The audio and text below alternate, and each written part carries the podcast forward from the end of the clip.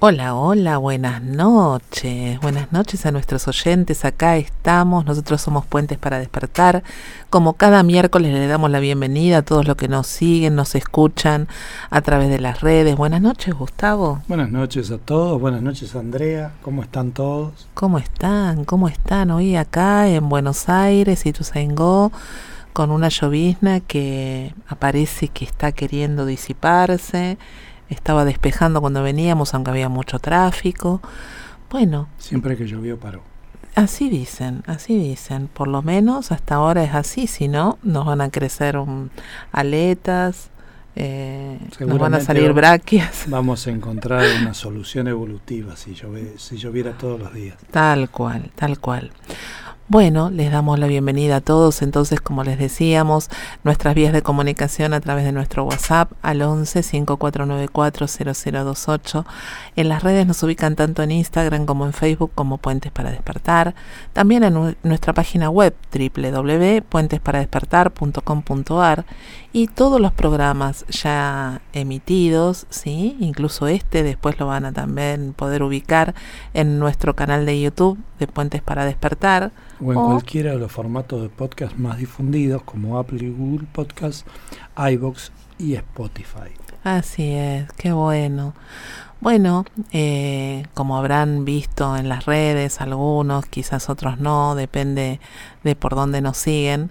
Eh, hoy tenemos un, un, programa muy especial con un invitado que, que es parte de, de este Puentes para Despertar. Mm, y, bueno, como ya en algún momento lo hicimos conmigo, este, esta especie de, reportaje a nosotros mismos para que la gente nos conozca un poco más, si bien siempre les vamos contando detalles de, de nuestro proceso individual en este camino de conciencia que es la bioexistencia consciente justamente. Y bueno vamos contando algunos detalles de nuestras vidas. Pero bueno hoy va a ser un poco más más informal, más mm, del detalle de determinadas cosas que a lo mejor no hemos hablado en todo este tiempo y para conocerlo un poco más. Yo lo conozco hace muchos años, pero ustedes eh, lo escuchan todas las semanas en la radio, a veces en, alguna charla o en algún encuentro.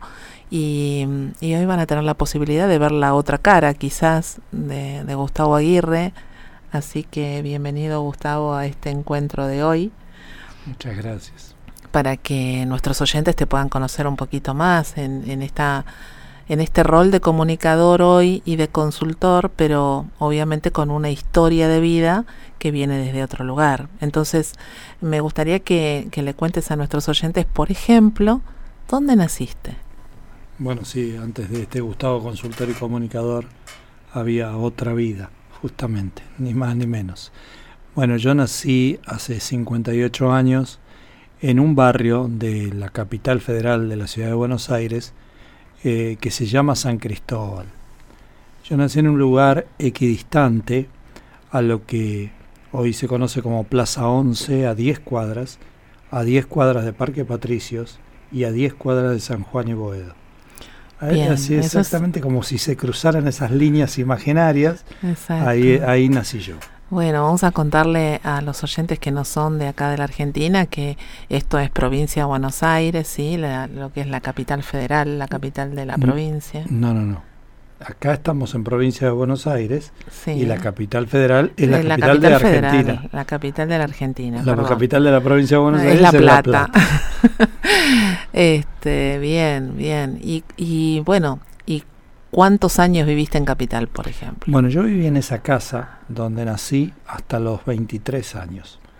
Este, ahí donde yo nací, eh, se separaron mis padres cuando yo tenía menos de un año, ocho meses, y nunca más vi a mi papá. En realidad yo eh, no lo conocía a mi papá físicamente porque uno no tiene recuerdos de ese tiempo. Y, y crecí solo y cuando pude entrar en este camino, encontrarme con este camino, pude sanar esa relación y recién después de mucho tiempo pude ir a visitar la casa que era mm, la que fue mi papá durante 50 años, eh, que queda muy cerca de donde nosotros vivimos ahora con Andrea, sí. eh, pero que yo no podía, no podía ir a visitar por razones de, obvias de bronca, de dolor, y, y bueno, eh, recién en ese momento, después de tantos años, pude reconciliarme con mi historia, con esa historia paterna. Pero durante muchos años de mi vida, cuando iba a la escuela primaria cuando iba a la escuela la secundaria, cuando me preguntaban por mi papá, yo decía que mi mamá era viuda. ¿Por qué? Bueno, porque sin saber lo que sé ahora, sin conocer lo que conozco de la bioexistencia consciente, en mi inconsciente habitaba que el, el que abandona, el que no está, el que desaparece, es como una muerte simbólica y yo lo vivía como una muerte real. Tal cual, viste cuántas cosas eh, hoy tienen respuesta y a lo mejor en aquel momento estábamos inmersos, en este caso con esta historia que estás contando vos, en ese dolor, en ese enojo por, por el abandono. ¿Y quién, quién te crió? ¿Con quién te criaste, Gustavo? Bueno, a mí me crió básicamente en el rol de mamá mi abuela materna, mi abuela Natalia. Este, eh, para mí mi abuela Natalia fue mi mamá. Y mi mamá hacía el rol de proveedor, tenía, llegó a tener tres trabajos, habitualmente a lo largo de toda mi vida siempre tuvo dos, eh, y la veía muy poco, la veía poquito, inclusive la veía poco los fines de semana.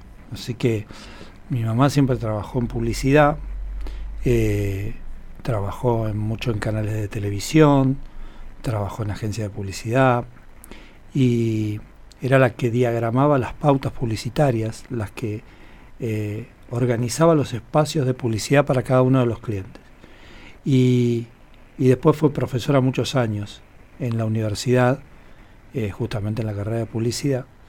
Y, y, mi abuela fue la que me crió, la que, la que me, atendía como si fuera una madre, me esperaba con la comida, este, me levantaba a la mañana.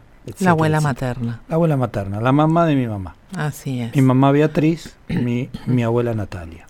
Bien, entonces vivías con la abuela y con mamá, que trabajaba mucho, estaba poco en casa y venía tarde mamá a casa. Muy tarde. Mi mm. mamá arrancaba no muy temprano a la mañana, quizás a las 9, las 10, eh, iba una jornada de trabajo normal hasta de las 10 a las 17 y a las 17 arrancaba, a las 18 arrancaba en la facultad, no volvía a casa este, y volvía alrededor de las 11 de la noche, 11 y media, yo ya estaba durmiendo, yo iba al colegio, eh, al principio hasta tercer grado fui a doble escolaridad, mañana y tarde, después me cambié de colegio y, y fui al colegio durante mucho tiempo a la mañana, o sea, el turno de mañana, que arrancaba a las 8 de la mañana y terminaba a la 1.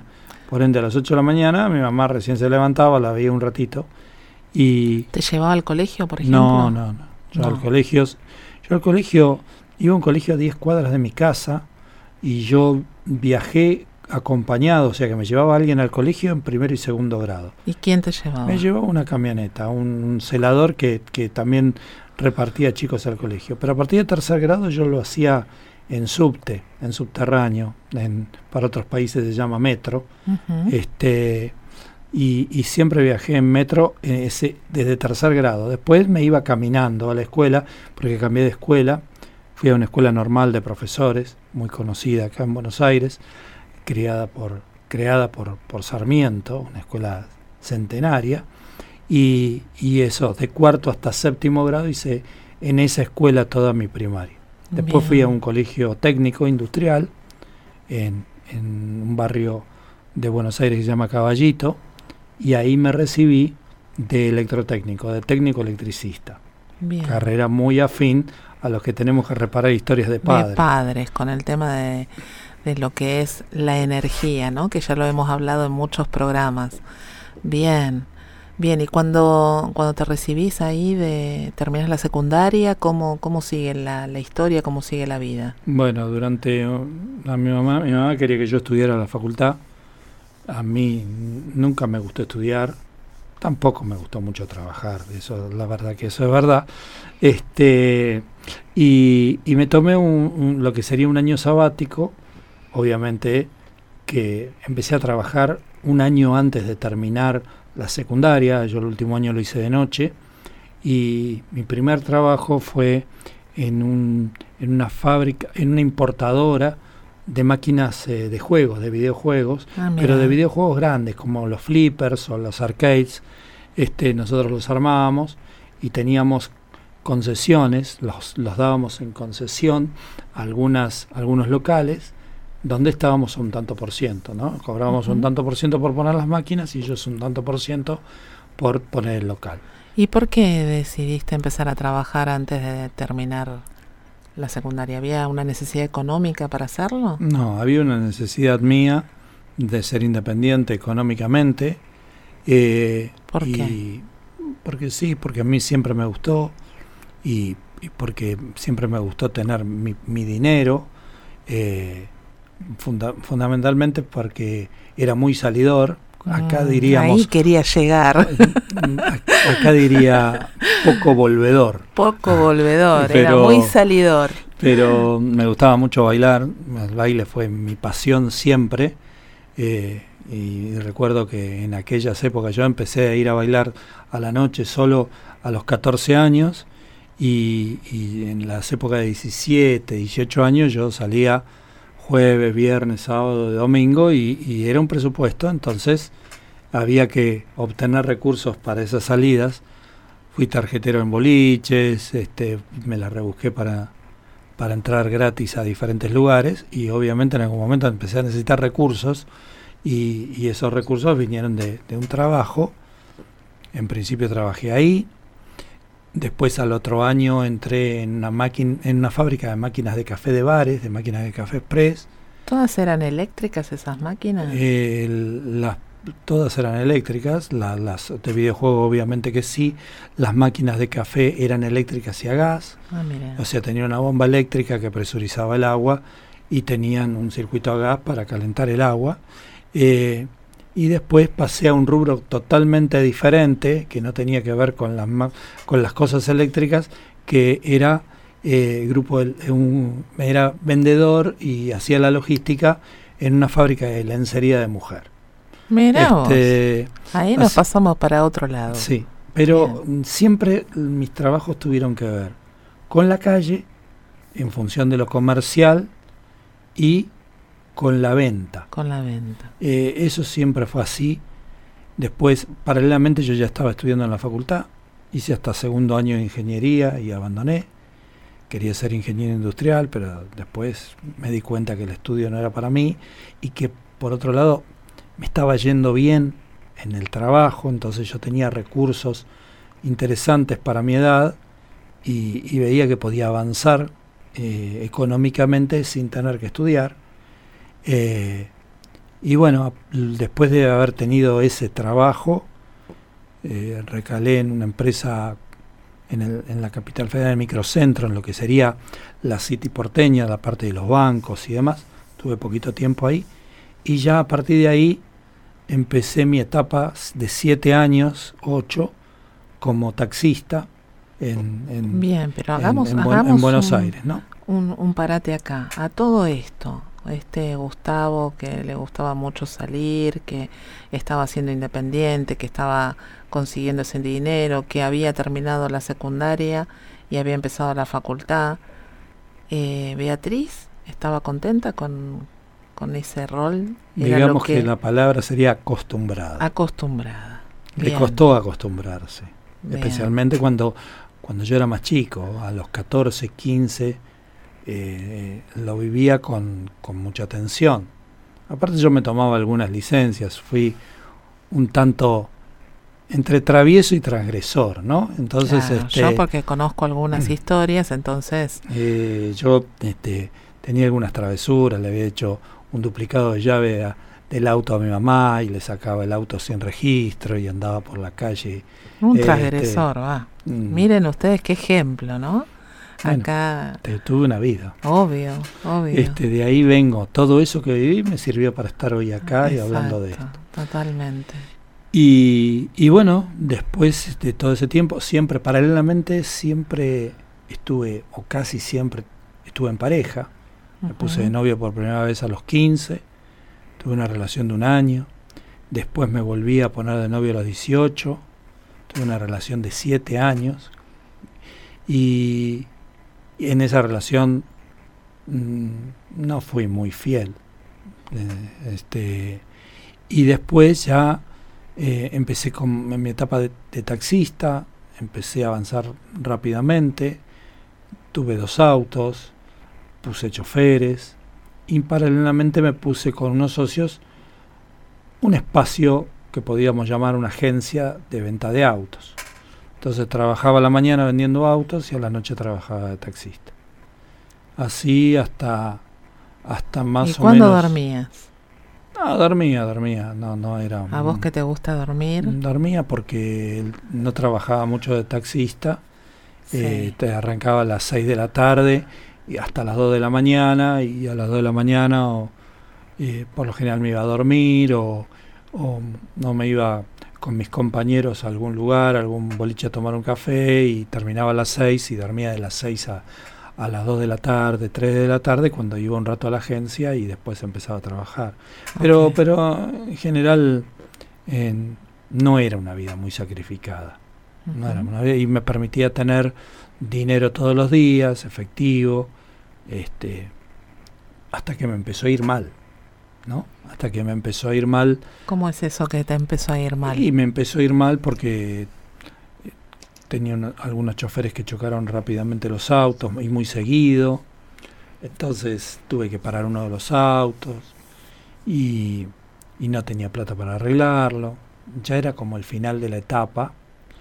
Yo ya estaba cansado de ese trabajo. Eh, sentía que avanzaba hasta un determinado lugar y no podía.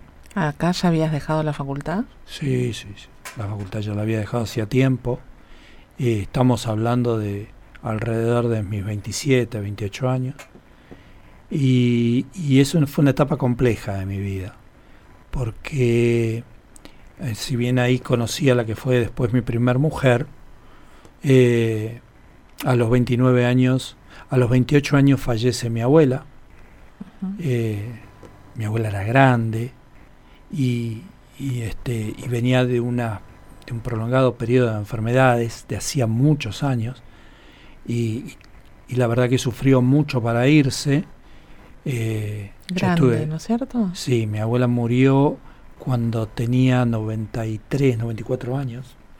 Eh, Recuerden que siempre les decimos, ¿no? Que, cuando hay alguien que vive tantos años, nuestro inconsciente biológico va guardando toda esa información, ¿sí? Porque esto es un éxito biológico para la especie. Yo no, no tengo hermanos vivos, tengo un no nacido antes que yo. Eh, así que yo me consideraba hijo único. Eh, mi abuela era mi mamá.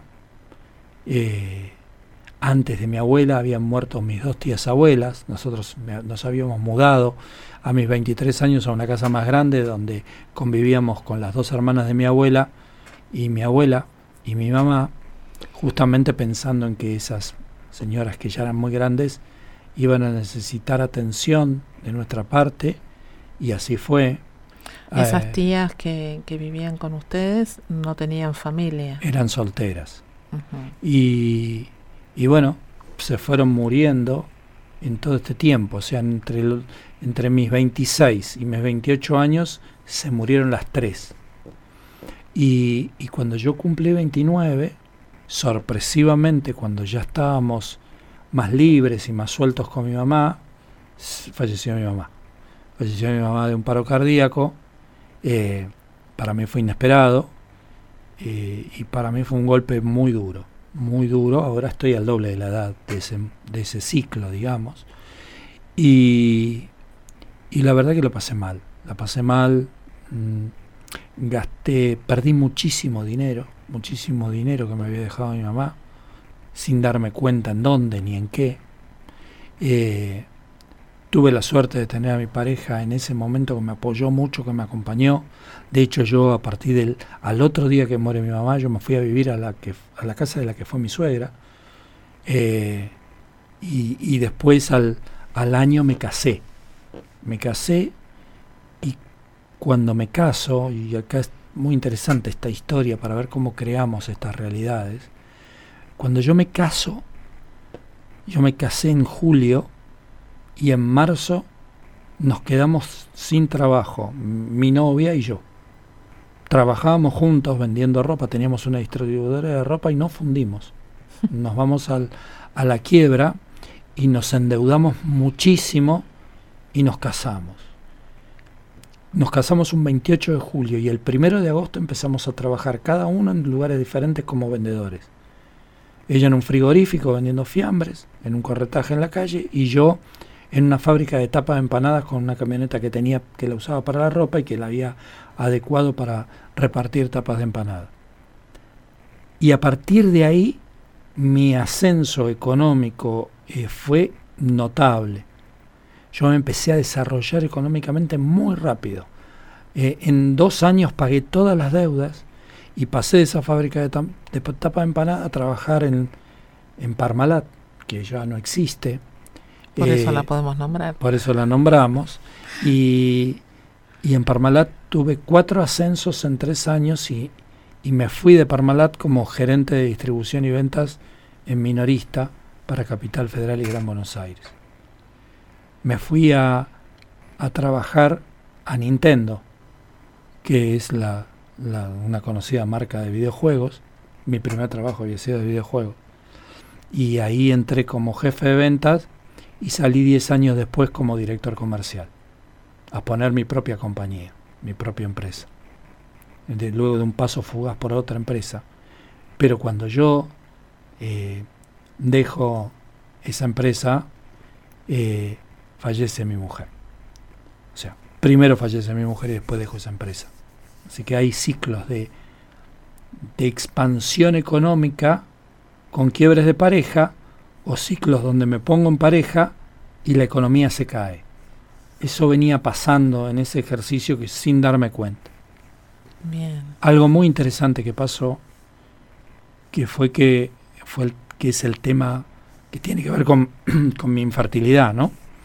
En, en el año yo me caso, me caso en el 93 y, y le digo a la que fue mi mujer en aquel momento, a Mirta, digo, mira, yo quiero que nosotros disfrutemos de la vida en pareja, ya llevábamos este, cuatro años de novia. Entonces quiero, quiero que disfrutemos de la vida en pareja, que nos permitamos viajar, que no, no tengamos un hijo tan pronto. Ella quería tener hijos, yo le digo, mira, en este momento no quiero, esperemos un poco. Teníamos la misma edad. Eh, pasaron unos cuatro años y cuando decidimos tener hijos, eh, da, la circunstancia de que no podía, no podía quedar embarazada. Entonces empezamos a ver por qué. Se hace un estudio ella y descubre que tiene las trompas tapadas y se hace eh, dos histerosalpingografía, que son unas especies de catéter que se pasan por las trompas para destapar las trompas y yo paralelamente me hago un espermograma justo cuando ella hace ese estudio que me da perfecto. Cuando ella destapa las trompas, tampoco podía quedar embarazada, me vuelvo a hacer un espermograma que me da horrible. Pésimo. No tenía cantidad y volumen de espermatozoide para poder dejarla embarazada.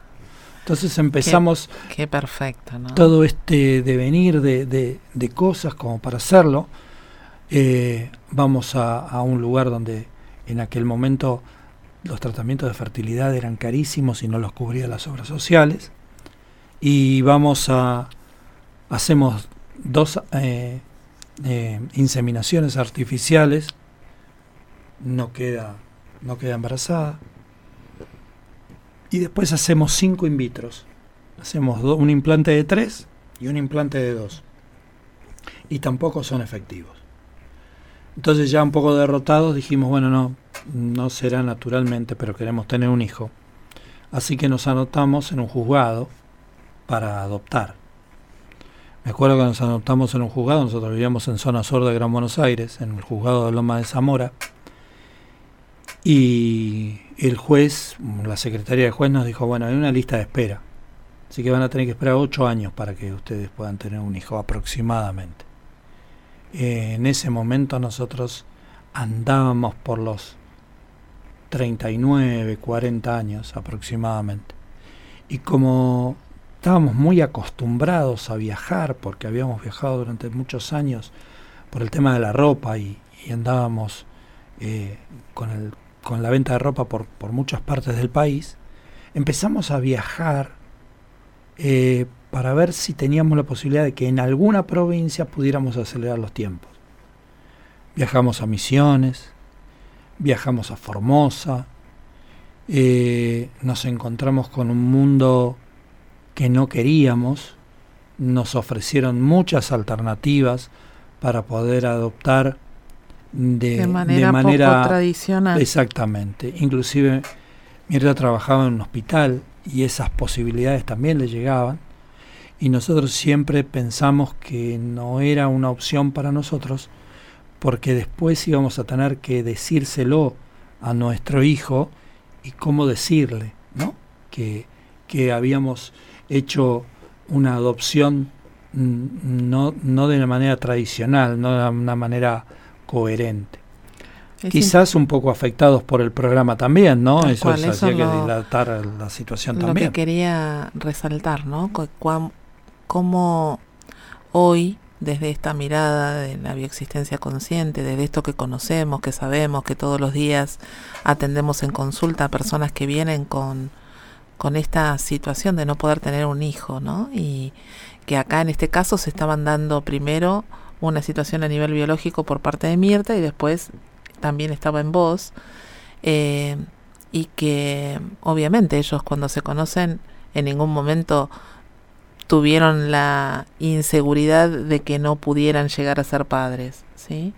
Y, y, sin embargo, desde el inconsciente biológico era perfecto que se encontraran y que estuvieran juntos, más allá de que, eh, esto lo ha dicho él muchas veces, tanto Mirta como yo, que, somos sus, sus parejas o sus mujeres, estamos representando a su papá, ¿no? Con esto que él contaba desde un principio de tener que sanar esa relación con papá. Exactamente, porque Mirta cumplía los años el 18 de septiembre, mi papá es del 18 de junio, o sea que la fecha de concepción de mi papá era el cumpleaños de Mirta, y Andrea cumple los años el 19 de marzo, mi papá es del 18 de junio, o sea que la fecha de concepción de Andrea es el cumpleaños de mi papá.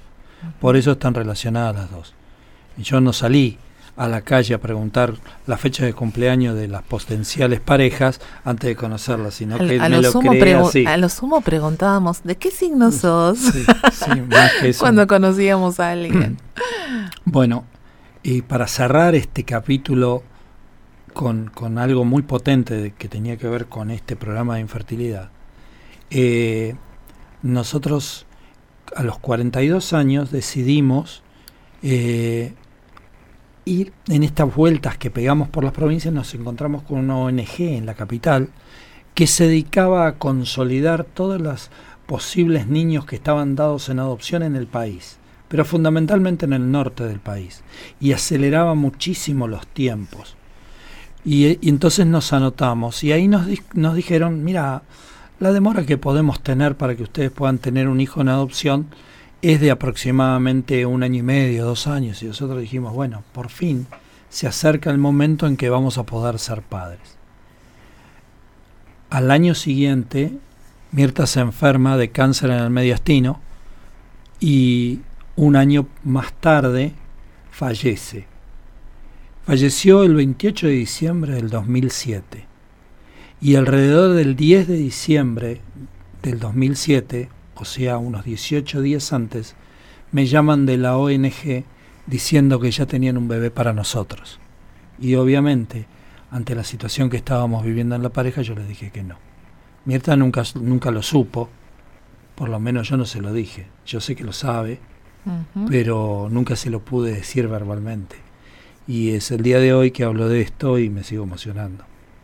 Y claro, ¿cómo no va a ser así, no? Qué perfecto. Qué maravilloso. Bueno, y después de, ese proceso, después de, de, haber pasado por una situación tan difícil, tan dura, de haber estado tantos años en, en pareja y con ese proyecto que, que queda ahí, en suspenso. En este tiempo que, que pasó de tu vida hasta acá, ¿en algún momento hiciste alguna terapia? ¿Tuviste eh, una búsqueda que, que, fuera más allá de lo convencional como, como estamos acostumbrados? No, definitivamente no. Este, yo hice muchos años de terapia eh, psicológica tradicional. al principio de chico yo este, lo rechacé a la, terapia psicológica. Yo era un muchacho, un, niño bastante rebelde, ¿no? Mm, recuerdo que siempre cuento esta anécdota, que cuando yo estaba en, en sexto grado, eh, yo iba a esa escuela normal. Acá en la, en la ciudad de Buenos Aires, en aquella época, las escuelas normales dependían directamente del Ministerio de Educación. Y las escuelas, el resto de las escuelas primarias dependían del Consejo de, de, un Consejo Nacional de Educación, que no tenía nada que ver. Entonces yo le dije un día a mi mamá, cuando tenía que volver a la escuela de unas vacaciones de invierno, que había un conflicto gremial con las escuelas que dependían del ministerio. Y estuve 23 días sin ir a la escuela, quedándome en mi casa, o sea, me quedaba en casa, hasta que un día mi mamá levantó el teléfono, llamó a la escuela y le, preguntó al secretario de la escuela, ¿se solucionó el conflicto gremial? Y ahí se enteró que, no había conflicto gremial. Bueno.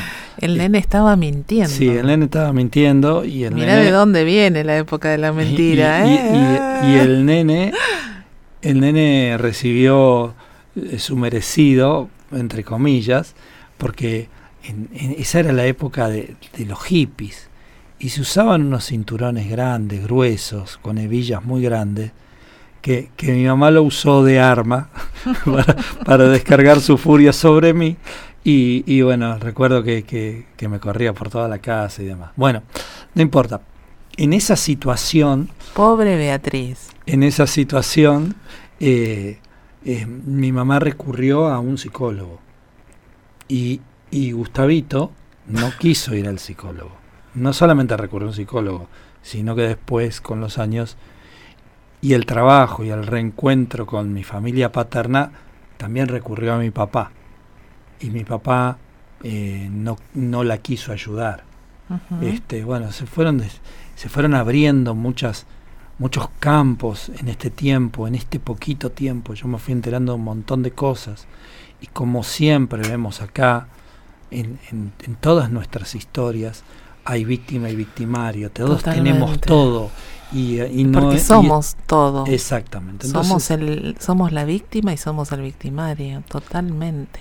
Bueno, eh, entonces ahí fue, un tiempo de terapia fallida, pero ya con el tiempo y con el paso de los años y con la muerte de mi mamá, yo me allané a ir a un psicólogo y empecé mi terapia psicológica durante muchos, muchos años, te podría decir que estuve casi 10 años haciendo terapia. Eh, en ese transcurso también hice coaching. este, trabajé mucho con un coach ontológico y, yo hice muchos cursos para, para coachar yo también. y no, no, no hice ninguna escuela de las reconocidas ni nada por el estilo, pero, pero sí trabajé coachando mi equipo de ventas, siempre tuve un equipo de ventas a mi cargo. Y, nada, cuando falleció Mirta, eh, recuerdo que mi cuñada me insistió mucho para que yo hiciera constelaciones familiares y yo me sentía en la vereda de enfrente, no resonaba para nada con nada que no fuera lo tradicional. Y no sé qué pasó, no sé cómo fue, bueno, en realidad sí sé qué pasó, no, en el 19 de noviembre de del año 2009, La, conocí Andrea. Eh, y, fuimos desarrollando esta, esta relación. Y, después de conocernos, alrededor de dos o tres años después nos vimos eh, envueltos en una situación por un síntoma y, y empezamos un camino de descubrimiento que pasó, como contó Andrea, en su charla, pasó por las constelaciones familiares, pasó por eh, una escuela de Reiki y radiestesia y, metal healing y, y, un montón de cosas alternativas, hasta que Primero descubrimos a Corbera y, y después descubrimos a Pablo, o paralelamente lo descubrimos a Pablo. Y en realidad yo siempre atrás de Andrea, que era más buscadora, y yo iba ahí haciéndole el aguante y acá acá me tienen eh, tan tan tan prendido y tan tan resonando tanto con esto en este momento en el medio eh, pasaron muchas cosas. Yo una anécdota bastante graciosa fue la primera vez que fui a constelar. Eh, Andrea me insistía, vamos a constelar acá en Parque Leluar, claro, que es donde nos vivimos nosotros. Eh, yo me acuerdo que, que entro al Facebook y me aparece una, una invitación a una constelación que se hacía a siete cuadras de casa. O sea, era para nosotros. Acá está, mira, si quieres probar, acá lo tienen cerquita, no puedes decir que no. Era un sábado, no teníamos ningún compromiso, no teníamos nada que hacer, era la oportunidad. Sí, y yo medio como, así como van los chicos medio pateando, refunfuñando, digo, bueno, vamos, ¿qué va a ser? En algún momento tenemos que ir, me insistieron tanto, a ver de qué se trata. Esto. Y aparte vamos a contarle también a nuestros oyentes que... Eh, en este conocernos, eh, también yo me fui integrando un poco a, la familia de Mirta. De hecho, nos visitamos con, con Marta, que es su hermana, eh, con los primos, con los amigos, o sea, ellos me, me, abrieron su corazón y su espacio y me integraron como, como una parte más de la familia y, y, y de ellos mismos, porque bueno, justamente por el cariño que le tenían a Gustavo y, y porque aceptaban y estaban de acuerdo con, con que él siguiera con una relación y con una vida, ¿no es cierto? Bueno, es nuestra creación, pero uh -huh. básicamente yo estaba solo, absolutamente solo, sin ningún miembro del árbol. La rama paterna no existía y la rama materna había fallecido, había pasado de plano toda. Entonces a mí lo único que me quedaba como familia era la familia de Mirta y, yo la vivía como tal y, la, y, y, mis primos políticos y mi cuñada sabían de esa situación y, la verdad es que yo eh, me he creado una familia política, una primer familia política como la segunda que tengo ahora, donde siempre me han contenido, donde me han sentido, me han hecho sentir como familia de sangre y para mí es, es maravilloso que, que haya podido reparar tanto abandono con tanto reconocimiento familiar después.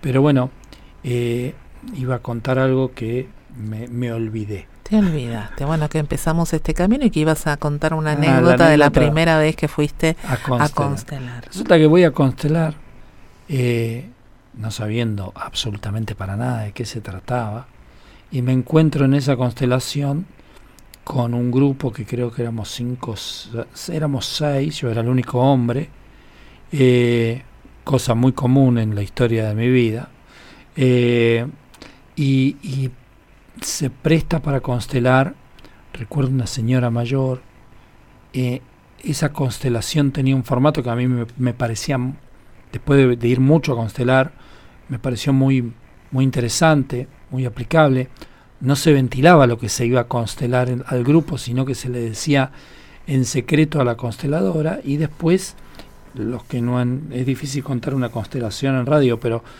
eh, el que va a constelar es un grupo de personas, hay una persona que constela un tema determinado y elige para que la represente a, a, un, a una de las personas que va a constelar, a otra puede elegir a, otro representante de la familia, que esté involucrado en, en, la situación o puede eh, eh, elegir a una persona que represente el conflicto. Bueno, a mí me, me, eligió esta señora para representar a su marido. Me acuerdo. Y yo, y yo me paré ahí y la miré a la consteladora y le dije, estoy cansado. Tengo ganas de Tengo acostar. ganas de acostarme. Y la consteladora me miró y dijo, acostate. Vos hacés lo que sientas. Hacé lo que sientas. Y yo me acosté. Eh, yo soy de dormir fácil, ¿eh? Mm. Me acosté, no me dormí, pero casi est estuve como en un estado de vegetativo, dormitando, un estado vegetativo hubiera sido muy simbólico para lo que estaba constelando, que yo no sabía qué era. Y, me, y an, estuve toda la constelación dormida. Toda la constelación en, dormida. En el momento que me acosté en el momento que me acosté ahí en el suelo, la señora que estaba constelando se puso a llorar. Sí, no paraba. Y yo no entendía nada. Yo tampoco. No entendíamos nada. Pero yo que estaba ahí acostado, primero no entendía por qué, qué hacía ahí. Segundo, no sabía qué hacía acostado. Y tercero, no entendía por qué sentía eso. Bueno, cuando terminó la, la constelación, la señora explica que estaba constelando la relación con su marido que se había intentado suicidar y que estaba deprimido en una cama, herido y deprimido en una cama a punto de morirse. Y yo representaba a ese hombre. Y yo dije, wow, esto es un flash. Yo sentí todo eso, sentí esa, ese desgano, esa pesadez, esa... Esto es en serio, acá hay algo más. No es solamente lo que yo hago de ir a un psicólogo o de ir a un médico. Acá empieza, acá hay algo que, que, siempre creí que estaba, pero que nunca me imaginé que era tanto. Y ahí empezamos este camino, ahí empecé yo este camino de cabeza, como tirándome en la pileta, a averiguar cada vez más, más, más, más, más, hasta que un día me crucé con el señor Almazán. Cuando lo vi dije, sinceramente, esto va a quedar grabado porque va a YouTube. Dije, este chabón está loco, pero me encantó. ¿No? Entonces, digo, empecé a sentirlo, empecé a escucharlo, y cuando lo vi personalmente en las jornadas que eran presenciales, que eran de tres días, lo miré y digo, acá están todas las respuestas a mis preguntas. Yo recuerdo haber ido a la escuela holística y el primer día eh, el, maestro, el que, daba el, que daba el curso, nos preguntaba, ¿qué vienen a buscar? Albino, querido. Y, y, le digo, yo vengo a buscar respuestas que me lleven a nuevas preguntas. Así es. Y cuando entré en, ese, en esa jornada de tres días, yo veía que encontraba respuestas y que no generaba nuevas preguntas. Y fue maravilloso, fue un, realmente un, un shock emocional muy fuerte empezar a tener una explicación de quién estaba moviendo los hilos de mi vida y darme cuenta que no era yo, o sí, era yo, pero un yo que yo no sabía que existía, era mi inconsciente, mi inconsciente biológico, y empezaron a encajar todas las piezas en su lugar. Yo le cuento a la audiencia, yo soy un tipo sumamente mental, soy una persona que necesita saber que dos más dos son cuatro, pero a mí me lo explican. O sea, siempre y necesité... Claro, totalmente. Y, y, y tardé mucho tiempo en calmar mi mente en relajar mi mente. Yo recuerdo haber hecho hasta pruebas a mí mismo en consulta, probarme de que este era el camino. a, hacer un, un rerixing, una ceremonia de rerixing, parar a una persona en un ancestro que se llamaba como esa persona y preguntarle a esa persona quién era para que me diga quién era antes de empezar el rerixing porque necesitaba a mí mismo demostrarme que era, que era así. Y resulta que no me estaba dando cuenta en ese momento que todo soy yo, que, que esa persona que venía a consulta me venía a sanar a mí, que no que era una creación mía para que yo me sane. Pero tardé mucho y hoy yo recuerdo que Pablo nos decía, los mentales este, tardan, pero cuando enganchan la vuelta, aceleran de una manera y yo me siento que voy acelerando sobre rieles, sin ninguna vibración, con total naturalidad, con una fluidez maravillosa. Entonces siento que estoy nadando en el lugar donde quiero. Cuando estoy en consulta, cuando atiendo en consulta, estoy disfrutando. Y yo estoy trabajando, no puedo disfrutar. Y en cada consulta disfruto. Así que realmente eh, me agradezco por haber por haberme creado a Humano Puente en mi universo, por haber creado a Lucrecia Bianchi, a Pablo Almazán y fundamentalmente por haberme puesto en mi universo adelante a mi compañera que tengo acá al lado, Andrea, que fue la que me hizo ver este universo, la puse para que me muestre este universo, para que me muestre este lugar. Por eso eh, me agradezco, me agradezco eh, todo lo que todo lo que pasó antes. Me agradezco a ese Gustavo transgresor, rebelde, políticamente incorrecto, eh, travieso y, algunas cosas más, eh, porque ese fue el que me trajo hasta acá. ese, fue el que me trajo hasta, hasta todas estas experiencias. El síntoma fue el que me trajo hasta acá. Totalmente. Y aparte, eh, en este ir descubriéndonos, porque también es un, un día a día en nosotros mismos y en cada consulta y también en este rol de consultores comunicadores que vivimos juntos, que compartimos una vida, que, que obviamente eh, estamos el uno con el otro para ir reflejándonos todo aquello que tenemos que sanar en nosotros mismos, ¿no?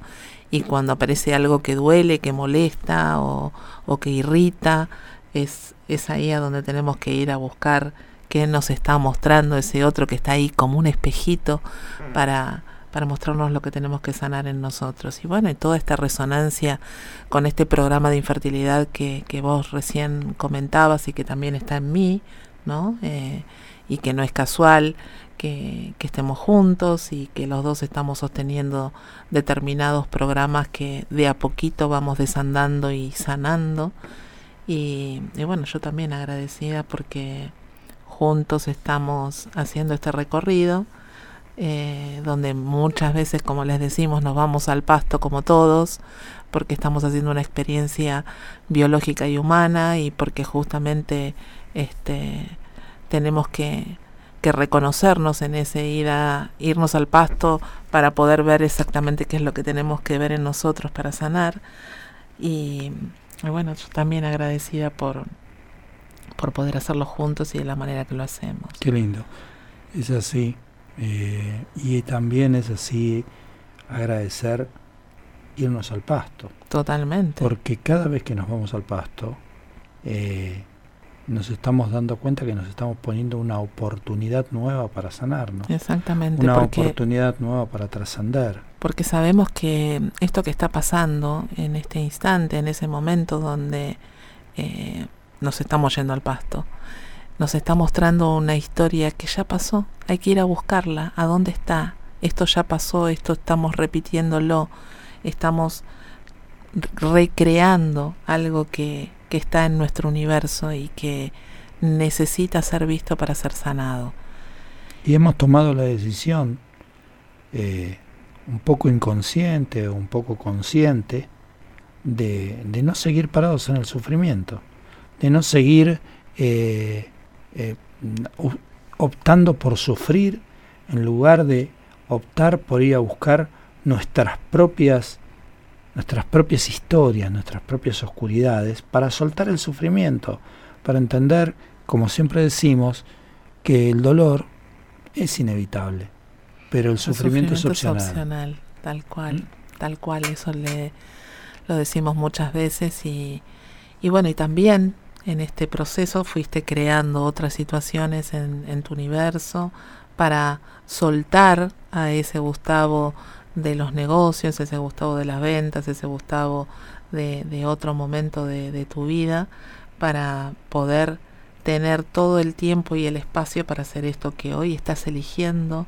desde lo más profundo y en plena conciencia este, ejercer en tu vida, ¿no? En, en, este, en este rol de consultor que todos los días nos permite encontrarnos con ese aparente otro que viene a consulta para mostrarnos eso que tenemos que sanar en nosotros también. Porque también esos consultantes no es casual que, que vengan a nosotros y nos sorprendemos todo el tiempo con las historias que nos vienen a contar y que nos vienen a mostrar. Sí, totalmente. No, no es casual que la mayor cantidad de consultas que tenga en, en, mi universo tenga que ver con parejas, con infertilidad, con infertilidad explícita, infertilidad oculta, con temas económicos, no porque yo me haya especializado en eso, ni porque yo haga esta selección, de hecho también tengo otros temas diversos, pero eh, en su gran mayoría son, son esos, esos temas que son el leitmotiv de mi vida, los ejes centrales, los soles emocionales más fuertes, donde orbitan otros síntomas. ¿Ok? Entonces, por eso es lo que yo me creo en mis consultas, porque en las consultas vienen a sanarme, vienen a sanarnos. A cada consultor, cada consultante lo viene a sanar. Totalmente, así es, Gus. Bueno. Qué lindo, qué lindo que, que, la gente te conozca un poquito más, si bien hay, hay cosas que en algún momento ya contaste, pero bueno, ahora hacer como un, un resumen ¿no? de, de todo ese proceso, de todas las cosas que viviste. Hoy estuvo en consulta, así que está un poquito baqueteado. este, cada vez que vamos nosotros mismos a consulta, porque bueno, somos unos grandes insistidores. Eh, quedamos así un poquito este, en vagotonía, como decimos nosotros. Bueno, y les vamos a contar a nuestros oyentes un poquito cuáles son las actividades que están programadas en Humano Puente, ¿sí? las charlas introductorias a este camino maravilloso que, que propone la bioexistencia consciente. Y para eso vamos a empezar con una charla que va a estar dando de manera online Tomás Videla el 20 de octubre. Muy bien y el, 20 de, el 22 de octubre, también en formato online, va a estar dando una charla introductoria Vanina Cosentino. Bien, el 22 de octubre también en formato online, Daniela Prieto. Muy bien. Y el 22 de octubre, también en formato online, compartiendo fecha, parece que el 22 tenemos muchas charlas. Es viernes. Va a estar dando esa charla Cristina Magro. Muy bien. Y en Necochea, de manera presencial, va a estar dando una charla introductoria al Camino Humano Puente Jorgelina Roberts. El 23 de octubre va a estar dando una charla de manera online mi compañera de camino, mi amor, Andrea Salud. Ah, mira, soy la única que da la charla el 23, sábado 23 de octubre. Muy bien. Bueno, vamos a estar juntos ahí. Así, que, los, esperamos, a los que quieran saber de este camino, los que quieran ser consultores. Eh, bueno, saben que a partir de una charla introductoria, el próximo paso, que son las jornadas online, los tienen a un 50% de descuento. Así es, y seguimos con otra charla eh, presencial el 29 de octubre en Puerto Madero que va a estar dando Jorgelina Roberts. El 30 de octubre, eh, de manera presencial, en Recoleta, que es un barrio acá de la ciudad de Buenos Aires, muy céntrico, va a estar dando su charla introductoria Federica Vilanova. Bien, Fede.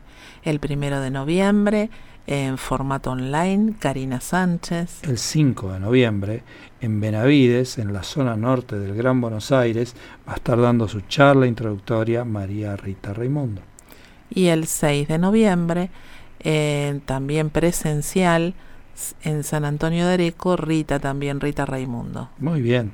El 6 de noviembre, en formato online, va a estar nuestra amiga, nuestra amiga entrañable, Anita Rodríguez, Ahí está. charla introductoria. escuchándonos, ahora los vamos a saludar, que tengo un montón de mensajitos, ahora vamos con ustedes. El 13 de noviembre en formato presencial en Yerba Buena, Tucumán, Agustina Mariona. Muy bien, Agustina, ya vamos para allá. ¿eh? sí, ya vamos a estar después, pero vamos a estar por ahí. El 13 de noviembre en Saavedra, capital federal, en la zona norte de la ciudad, va a estar dando su charla introductoria Magali González. Ay, Maga también está por ahí mandando saluditos. En formato online el 13 de noviembre va a estar dando su charla introductoria Doriana Minicelli. Muy bien, el 19 de noviembre en formato online va a estar dando su charla introductoria mi consultor, Adrián Leiva. Bien, Adri. El 20 de noviembre en formato presencial en Recoleta Federica Vilanova. Y el 25 de noviembre, en formato online, va a estar dando su charla eh, introductoria Nidia Sabatella. Muy bien. Bueno, vamos a, a, dejar ahí por el momento. Hay un montón de charlas, las pueden ubicar en la página www.humanopuente.com.ar en una solapita que dice actividades, actividades en vivo online eh, eh, cómo iniciar el camino, es el primer paso, ¿sí? Y ahí tienen todas las charlas con el comunicador que resuenen y si tienen ganas de hacerlo eh, de manera online o presencial, bueno, también hay muchas opciones. Recuerden también que Pablo Almazán y Lucrecia Bianchi van a inaugurar estas conferencias online abiertas a todo el público.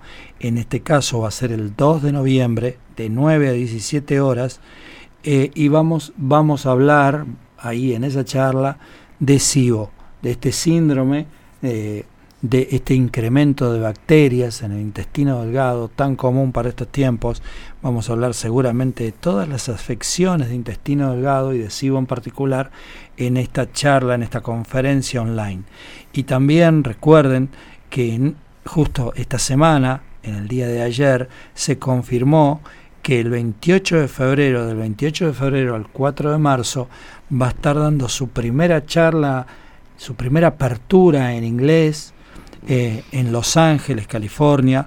Va a estar Pablo Almazán y Lucrecia, Bianchi, dando la primera apertura en inglés. Como verán, no existen las fronteras. Humano Puente está en plena expansión en todos los formatos y ahora también en inglés y también están eh, traduciendo los libros, y así que es maravilloso todo lo que está ocurriendo en este universo eh, de, de Humano Puente. Bueno, y vamos con los saludos y nuestros oyentes que siempre se comunican a través de la página de, de la radio, Beatriz Luques, Alicia Yúñez, Sarita Fernández, Isabel Ortiz, Silvia Mierta, Piegari, gracias a todos por estar ahí acompañando cada semana.